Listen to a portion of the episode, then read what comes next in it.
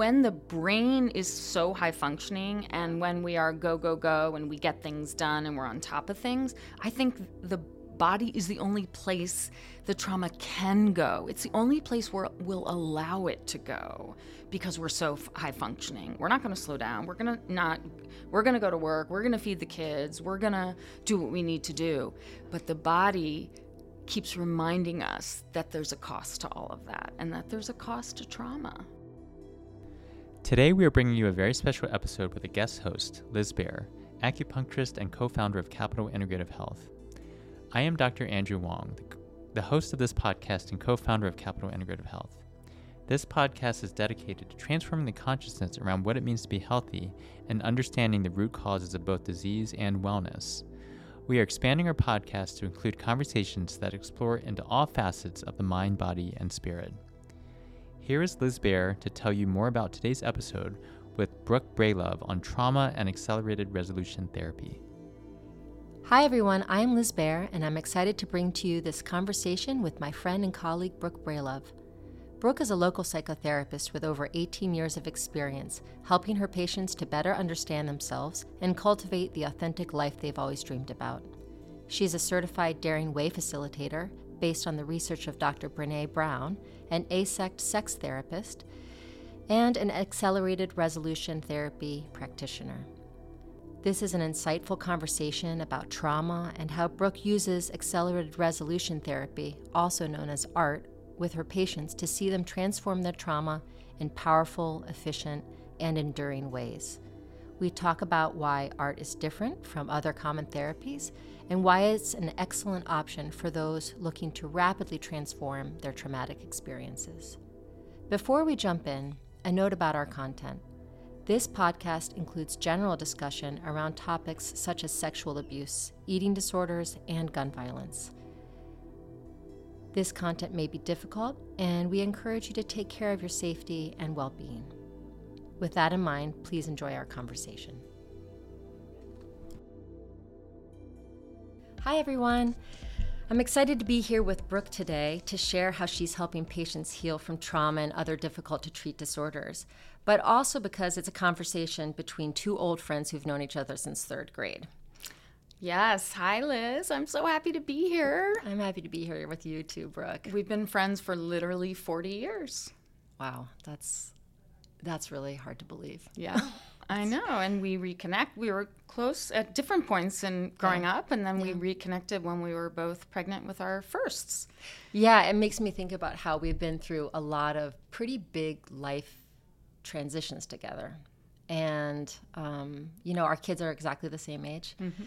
And we got married almost around the same time. Yeah. And then we found ourselves in the world of taking care, well, taking care of people, supporting people really yeah. on their pathway to feeling more whole and integrated as they walk through the world. Yeah, absolutely. It's been really fun to see your journey yeah. um, and to have it, you know, kind of be parallel to mine in, in some yeah. ways, a little overlap. Yeah. Um, but obviously, both of us just focused on helping people heal emotionally and physically. Yeah. And I think, too, you know, knowing you for so long, part of what's been really beautiful about our relationship is that we do that with each other.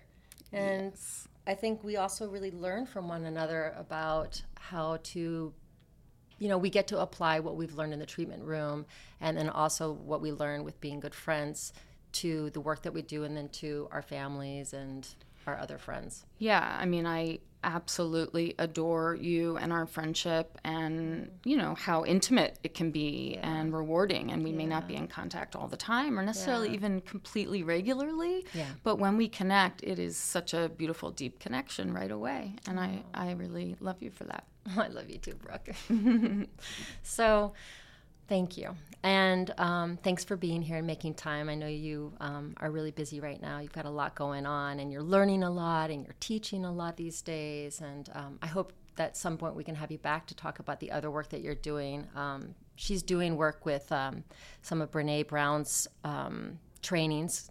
There's something called the Daring Daring Way or Daring Greatly, I think. Yep, my to uh, Daring Greatly uh, Women's Weekend Intensives, which is mm-hmm. Brene Brown's Shame Resilience curriculum, which is super powerful work. Yeah. So at some point, it'll be fun to have you come back and talk about that because that's another topic that I think we can all relate to, which is what it feels like to feel shame. Yeah and know? vulnerability and, and vulnerability. how hard those emotions yeah. can be for yeah. everyone. Yeah, for everybody. But today we're going to talk a little bit about trauma. Um, and before we get into that, um, Brooke, would you tell us a little bit about how you got into the world of psychology and what led you here? Mm-hmm. Sure.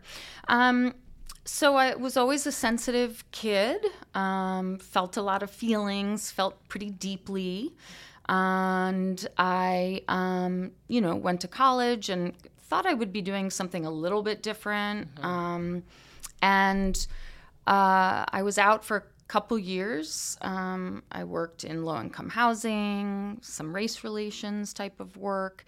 And then I decided that the way I really wanted to have an impact is on individuals.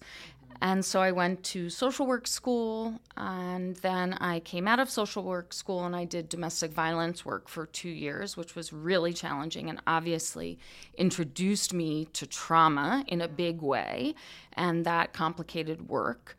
And um, and then I've been in private practice for 18 years. Wow. So, you know, we talk about trauma. Trauma is such a popular word these days, and people talk about, I mean, even just like the use of the word trigger, it's like everywhere. It's almost like slang at this point. Yes. But for you, when you um, when you are sort of describing or helping patients understand what trauma is, how do you do that? Yeah, so I think trauma, as you said, is is, and I, I, hate using the word overuse. Yeah. So that doesn't really, I don't feel that that's true, but it is certainly everywhere, right? It is everywhere. But I don't actually think it's overused. In fact, I think it's been underused in uh, clinically in a lot of ways. So when I think about trauma, I think about uh, people going through experiences in which they find that they are extremely overwhelmed, fearful, feelings of helplessness. And that can be anything. So I like to think about trauma in two ways, which is there's big T, which is big T trauma, which most of us are familiar with combat, sexual abuse, childhood abuse, car accident, death of a loved one, those big type of, of things. And we can usually spot those pretty quickly. But then the majority of the people I work with have little t trauma. And that they can minimize. Oh, well, you know, I was neglected a little bit. My parents were a little bit out to lunch. I was picked up late every day from school. Things like that. Or I had to listen to my parents fighting a lot. But no, no, no, I wasn't scared that they would ever hurt me. So they minimize that kind of trauma. But trauma has lasting impact on the body and the brain. And I really think that if we expand our definition, we're actually going to help more people. So, a traumatic response is any response that is overwhelming and feels like too much for the person to handle. Mm. That's really helpful. I've thought in the past, I've thought about trauma as being something where you um, like you really feel like your whole world is at risk. Mm-hmm. Is is that part of it, or does it not even have to be sort of that extreme? Well, I think that's a great point, but I don't think it has to be conscious. Okay. So I am really interested in you know the body and the brain and yeah. that connection. Yeah. But I think it's so important to ask people what is going on in your body, or mm-hmm. when you heard your parents fight, what did you notice in your body, so that you know, the body keeps the score, yeah. right? It's a yeah. really great trauma book. Yeah. But it does. It yeah. holds on to memories inside ourselves. Mm. And so we need to actually work at the brain level and the body level mm. to create healing change for people. Wow. Yeah, and you know, you think that that's part of why sometimes it surprises people when they have reactions to things. Absolutely. Right. I mean, a great thing is, oh my God, why did I respond that way? I feel like I overreacted to that. I think people often can get at their traumas by looking at uh, whether their response fits with, you know, the incident that just occurred. And oftentimes, if it's, you know, a huge response, we can find a history there. Yeah. Uh, is there a way you could tell us about what you see clinically in terms of the kinds of responses that people have in their body when they are encountering um, either like a traumatic memory or it's hitting one of these like deep spots in them that sort of is encompassed by the little t traumas? Sure. So, of course, we've all heard about fight, flight, or freeze. Yeah. We've also added now fawn, which is kind of people pleasing behavior and really trying to make everything better. Yeah. Um, I think what, which, which a lot of women can relate to, unfortunately, in our society. So, we are talking about that fight, flight, or freeze, okay, Okay. response in, in simple terms. Yeah. But I also see it show up in terms of body aches, headaches, chronic fatigue. Yeah. Uh, it can show up in terms of hypervigilant behavior, always feeling on guard, uh, being kind of at an agitation. Um, it definitely shows up as post traumatic stress disorder, having flashbacks, having sensations, you know, hearing loud noises and really responding in a fearful way if you had some trauma that inv- involved a loud noise, those kinds of things. But but definitely OCD behaviors as well.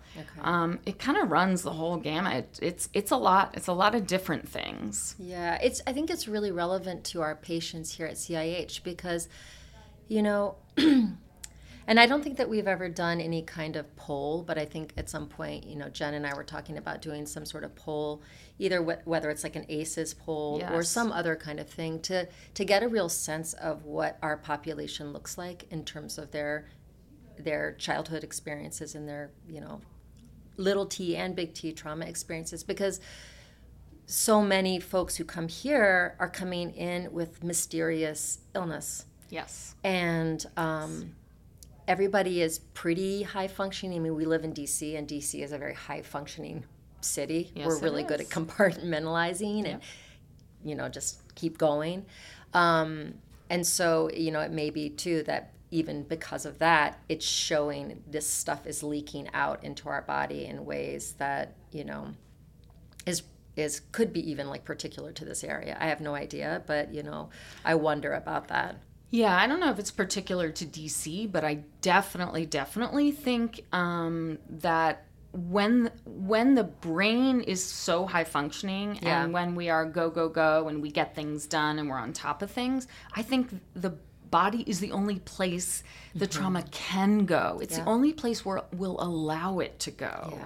Because we're so f- high functioning, we're not going to slow down. We're going to not. Yeah. We're going to go to work. We're going to feed the kids. We're going to do what we need to do. But the body keeps reminding us that there's a cost to all of that and that there's a cost to trauma. Yeah. And our mind, um, you know, again, high functioning people, we're um, we're pretty good at putting things in the box and and rationalizing our way out of like, oh, that wasn't. I can see the big picture. That wasn't really that big of a deal, or whatever. yeah, um, and that's what again, that's what I see so much of is Yeah. minimization Yeah. of difficult childhood experiences. And a lot of people do this comparative suffering. Exactly, Oh, well, that yeah. wasn't that bad. Yeah. And, you know, comparison is the thief of happiness. Mm. And I often try to help people look at trying to hold both things. Mm-hmm. I can both be upset and not minimize what mm-hmm. happened to me as a child, and I can hold space that there are worse things in the world. But I can hold both. I don't need to leave myself to say, mm-hmm. that was nothing. I have nothing to complain about. I have a blessed life that's actually gets in the way of your getting the help you need. I see so many people who quote unquote have it all. Yeah. But something is missing. Something nags at them. Yeah. And they should not minimize what they feel inside, right? Yeah. trauma, depression, anxiety happens to all of us, no matter whether you have $1 in your bank account or 1 million, Mm-hmm. or whether you were blessed with kids or not blessed with kids. It all matters. We matter. Our stories matter. Thank you for that. Thank you. That means a lot to me personally, and also just for all of the folks that we see. You know, just as a reminder that, you know, what what we are experiencing is true, and also to to guess to empower us to not gaslight ourselves. Actually, you Yeah. know, even out of um, what we're really feeling, because there is this culture too. We live in this culture where there's a whole lot of talk about trauma, and like you were saying, you know, we it's almost like we need to be talking about it because it's been minimized but we also have this culture of toxic positivity Yes. too which is Yes. like you know i mean you hear you hear someone come in they're like well you know i just know that like i'm not gonna i'm not gonna let it get me down and i'm gonna just you know like do some gratitude prayers and that's gonna help me deal with this situation. And of course that's really useful. But like you're saying if you're if if you're still feeling like if your body is breaking down and you're having it's hard to kind of move through the day it, gratitude is is not quite enough. Yeah. you know that's that's something maybe that we we do in conjunction with dealing with like with actually going into what's really happening. Yeah, I mean, um, toxic positivity is really frustrating um, and and can be hard to work with.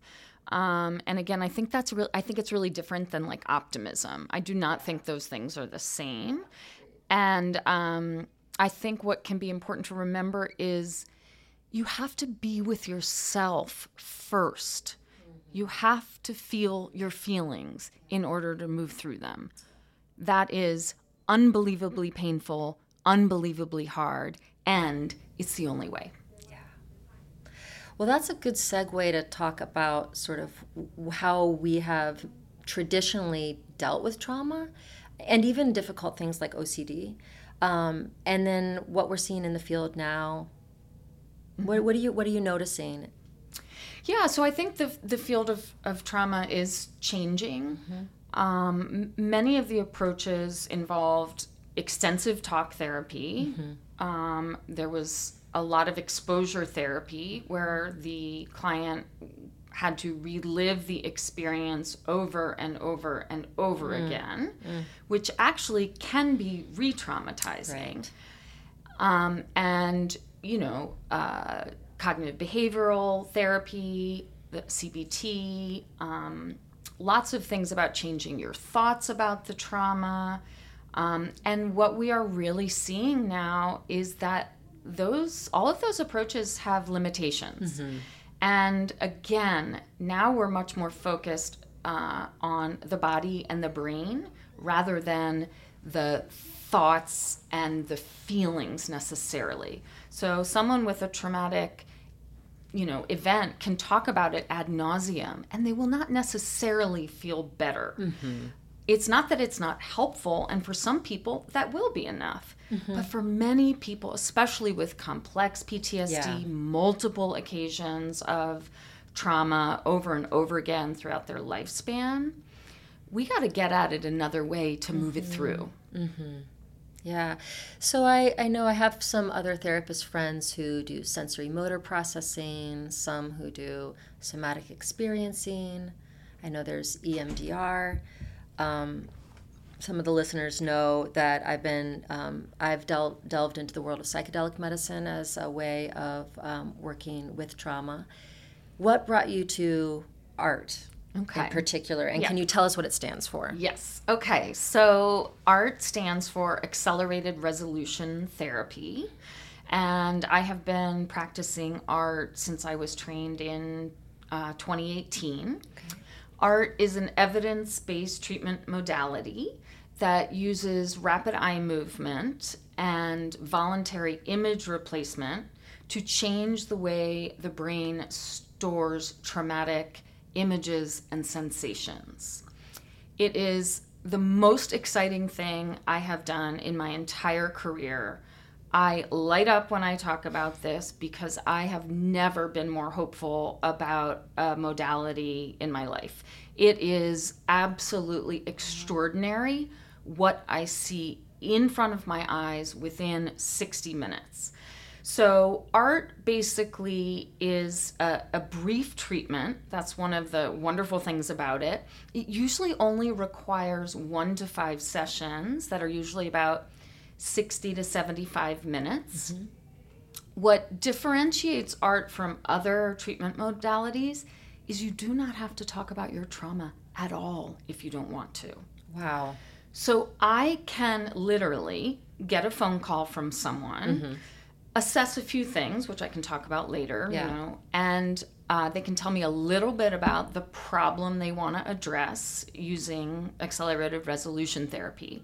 I can see them hear no real details about mm-hmm. what actually occurred to them, mm-hmm. and I can help them find lasting, radical relief from their symptoms. That is amazing.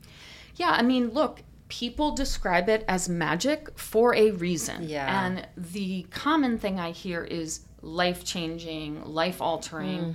I get people who are super skeptical. I welcome you if you're skeptical. yeah. I would be skeptical too. Yeah. Um, but they really do feel better uh, within a very short amount of time. In fact, I have to say that I have never needed to see anyone for five sessions. I think wow. the most I've ever worked with someone on a sort of particular traumatic incident or a particular uh, mental health issue is about four sessions. Wow. I mean, uh, that sounds remarkable. Yeah. I mean, truly remarkable. Yeah, it is. It's really exciting.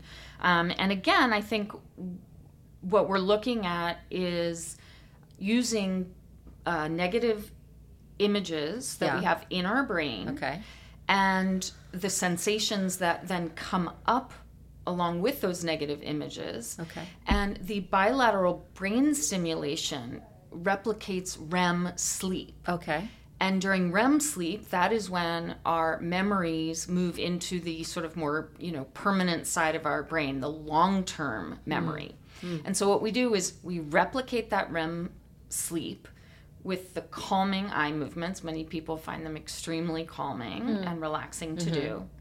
And we change those images. The client is completely in control of the session. Mm-hmm.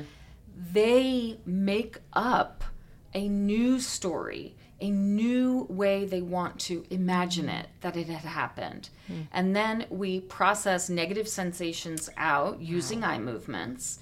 They find themselves feeling positive by imagining their more positive scene. Wow. And then those get stored in the brain. So where you are literally changing your brain every hour you do wow. art. Okay, this is totally making my brain light up also because mm-hmm. I'm thinking about how, um, and we won't go too far off, I, although I could talk about this kind of stuff for like hours upon hours. But mm-hmm. when we think about like the nature of reality, mm-hmm.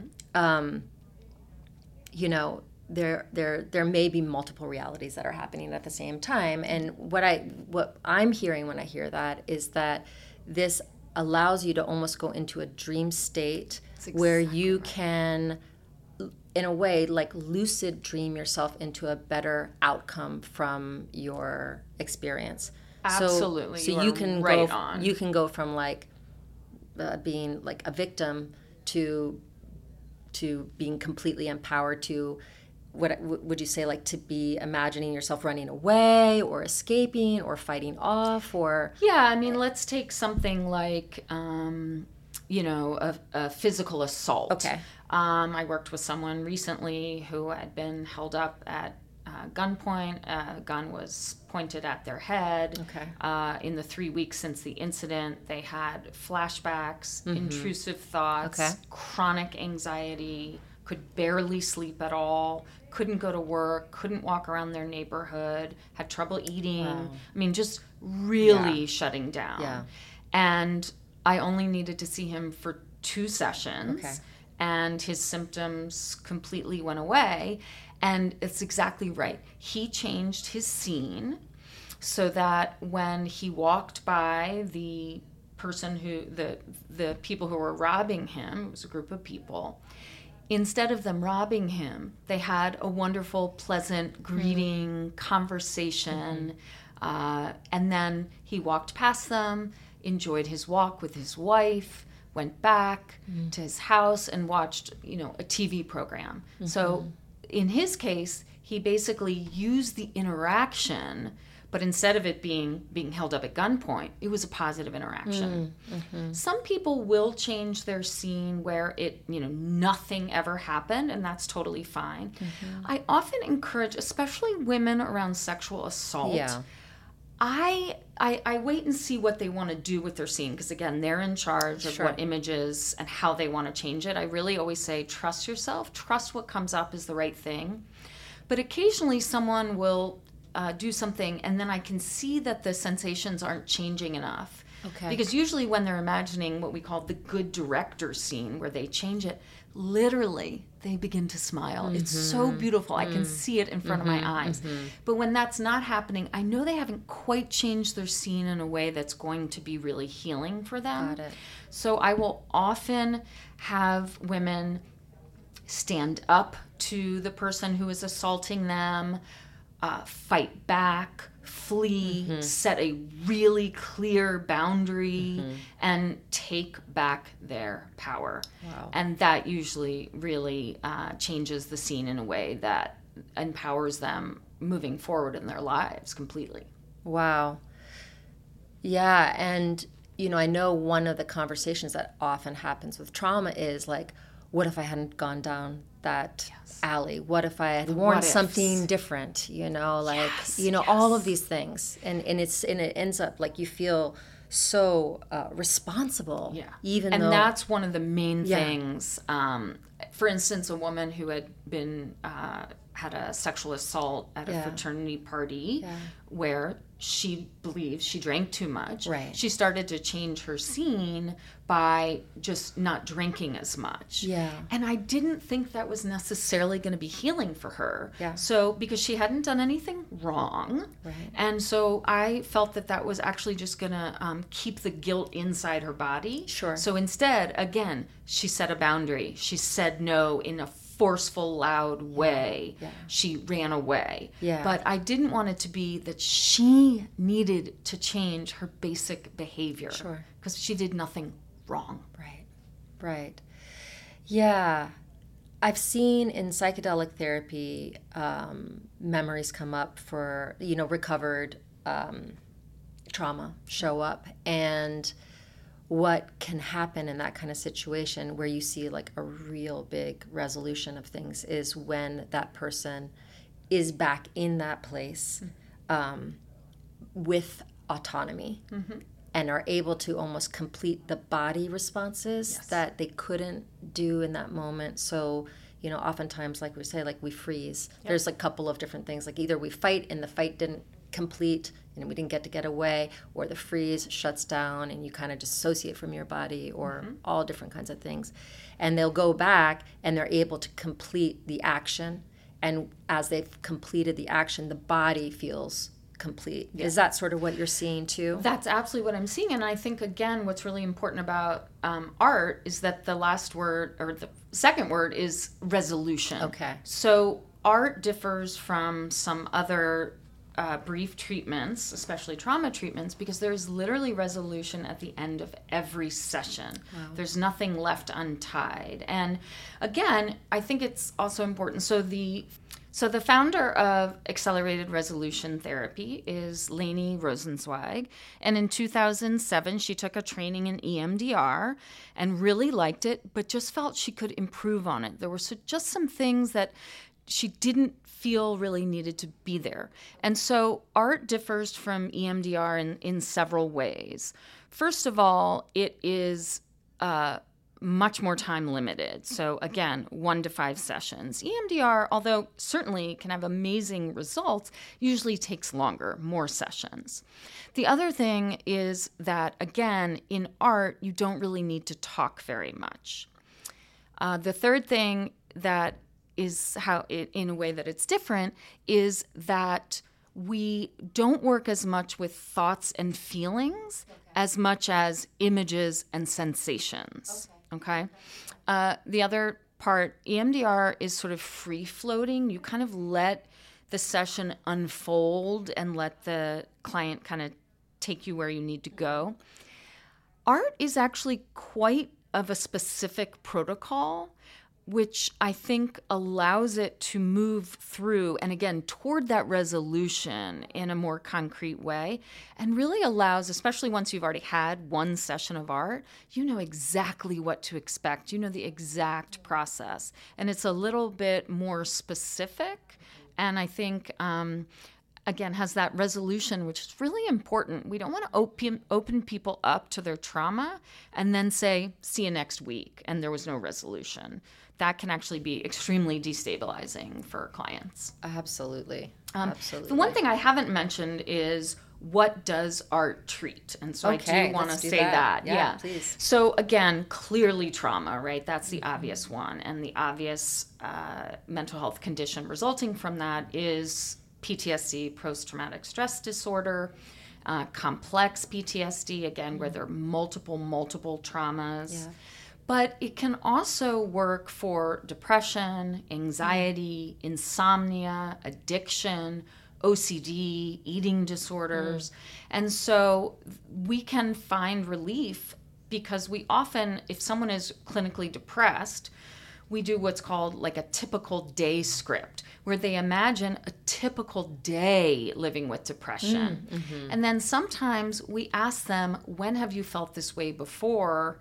And we can find that the depression may have roots in childhood and something may just come to them in the moment. Yeah. And then we use that also to, again, just out process these uh, negative images and sensations that are associated with the depression. Mm-hmm. Yeah, and uh, I mean, I've I've lived with depression. Um, I think about it differently now, so I almost don't even want to define it that way. But um, it's been a part of my experience for a long time, and it has such a physical sensation. It's amazing, like when that physical sensation shows up, it sets off a whole um, a whole series of of thought patterns that come with it. Right. And even sometimes it, I think, and I notice this actually, I'm bringing this up also because I notice this with with my clients and patients here, which is there is even a fear, like you feel a sensation that could actually not be the onset of depression, but it's so similar that it sets off a sense of panic or dread and it almost can like even like kick it into gear Yeah, absolutely. and people com- people uh, talk about that a lot in in the treatment room, which is like the fear of of it. Yeah. You know, Yeah, I mean the fear of oh my gosh, there's my my depression's coming back. right, um, right, can be huge. And so we just work with any feelings Yeah. that come up using these calming eye movements.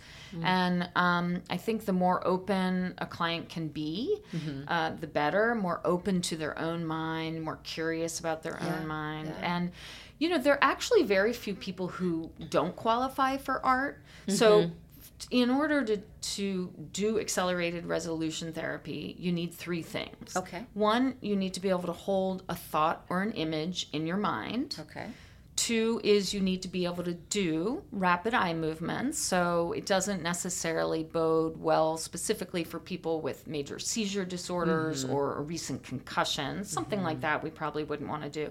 And then the third is they have to be motivated to change.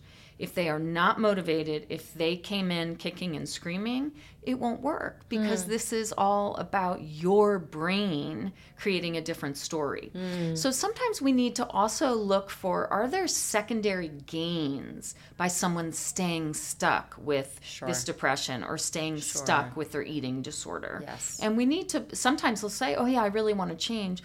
But then you'll see that actually it's working for them in some way. And this is of course all unconscious, right? Secondary gains are totally unconscious. Most people say, of course they want to feel better. Of course they don't want to binge and purge, Yeah. you know, for instance. But what do they get out of it? How does how do they unconsciously think it keeps them safer or in control? Sure. That kind of thing. So we also have to assess for that. but honestly, it, it can work for a lot of people. And a couple things that are super cool is that um, art can be done virtually or in person. I actually worked with someone recently, and she had come in for a few sessions in person doing art, felt great. And then one day, um, she was sick, and so she said, "I'd you know rather not come in." And so she did it virtually. And then I said, "You know, what do you think?" And she said, I prefer coming in person, Mm-hmm. But it worked equally well. And that was really exciting to Oh, me yeah. because I can help so many more people Oh, if it's done virtually. Wow, that's incredible. And also, children can do it. Huh. Um, again, not super young children, but I have worked with people who are 12 and 13. Okay. And again, as long as they can, you know, hold a thought or an image, they can do art. Wow. I know there's like a very, very um, unique subset of people who aren't able to uh, to visualize. Yes. Yeah. Yeah, I haven't really come across that yet. Mm-hmm.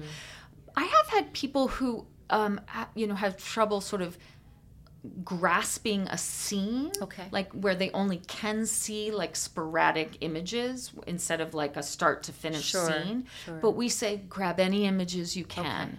And also, I think what's extremely important, right, is people say, "How could I do art? I." I don't remember my trauma. Right. Right.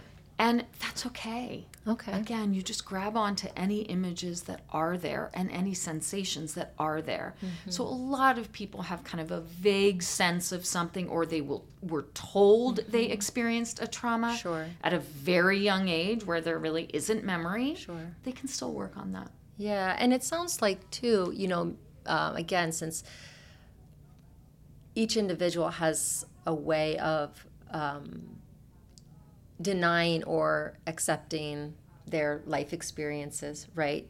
Um, that if there's patterns of behavior that end up causing distress, right? That that could be enough to work with because Yes. a lot of times it's like the same um, character in a different costume. Absolutely. You know what I mean? Throughout time, and then through a lot of work, whether it's you know different type of um, psychological techniques or psychedelic medicine, you start to be like, oh my gosh, that's this that's that's the same thing that showed up this way and that way and that way and that way. It's all the same thing. Um, it just shows itself differently, so it distracts me. Yeah. So it sounds like this is one of those ways that you can even work with, like just a pattern of behavior Absolutely. that causes distress. Totally. I mean, I, I love working with people who say, Mm-hmm. Why do I always do X? Why do I yeah. always choose women who are unavailable? Or Yeah, why do yeah, I always uh, take jobs that are, you know, beneath me and not live up to my potential? right. We can work with all of that because it has traces. You're always going to find traces somewhere along the line. Mm-hmm. Yeah. And that is totally empowering for people. Well, this is so exciting. Is there? I'm wondering if there's anything else that we haven't touched on that we want to talk about. I mean, one one thing I was wondering is, um, I know you've been working in the world of of shame as well, and so I have a feeling that you can apply art to shame, which can be just those feelings can be so difficult to work with. Yes, and as Brene Brown says, shame is a full body emotion. It has a posture. It has it's all of these things. Absolutely. So, yes, shame is a great thing we can work through as well. Um, and I guess I just want to say, you know, again, pay attention to your little traumas, not just your big T's, but your little T's, because you're qualified for art as well. Wonderful. Um, and so it doesn't have to be some huge trauma. It can be, you know, a, a mental health issue that you're just really struggling with and feel mm-hmm. stuck. So again, I love talk therapy. I've been doing talk therapy, mm-hmm. you know, in private practice for eight, 18 years. Yeah. I love it. I love being with my patients. I love hearing their stories. Mm-hmm. But sometimes they really get stuck. Sure. And so this is just a totally different way of approaching. So what's really cool is I I've worked with people, you know, for 10 years, but they're stuck in sort of one particular way. Yep. And we do art and they have relief that again lasts. They feel better in the moment. wow. Um, we do something we use something called an artometer at the beginning of the session where we um, rate their level of intensity of difficult feelings. Okay. So someone could come in with being at a 10 mm-hmm. of, you know, 10 out of 10. These are the most intense feelings that I cannot mm-hmm. handle. Mm-hmm. And within 60 minutes, they can go down to a two. Okay. Wow. Which is, you know, almost Yeah. the least intense Yeah. feelings. And then that lasts, that works, that changes them forever. Wow. So you don't need like maintenance art. Not necessarily. Um, now, one thing that can happen is when you deal with one incident, Mm-hmm. the brain may make space now for other memories Sure. to come forward. So I look at it as they're layers, Yep. um, but not necessarily maintenance. No. Okay. Wonderful. The last question I had wanted to ask you is it's sort of like a practical question, and it's in regards to, um, you know, there's been times I haven't done EMDR before. Um, however, I've sent my my patients out to different folks, and uh, from what I understand, and it may be just particular to the practitioner, but um, EMDR isn't something that you like jump into right away what I have seen with folks is that you know they need a few, like they they work towards it. Can you jump into art? Absolutely. Okay. You can jump in. Um, if you are actively in a dissociative state, Okay. not so much. Okay. Right. So that is someone who we don't want people to dissociate so much that you know it sends them into you know an incredibly difficult episode other than major dissociation absolutely so there was i did some uh, pro bono work for a community in the dc area that was recently impacted by uh, a school shooting Yeah. and I worked with about 15 members from the community. I worked with parents, teachers, and students. I worked with some of them the day after the shooting.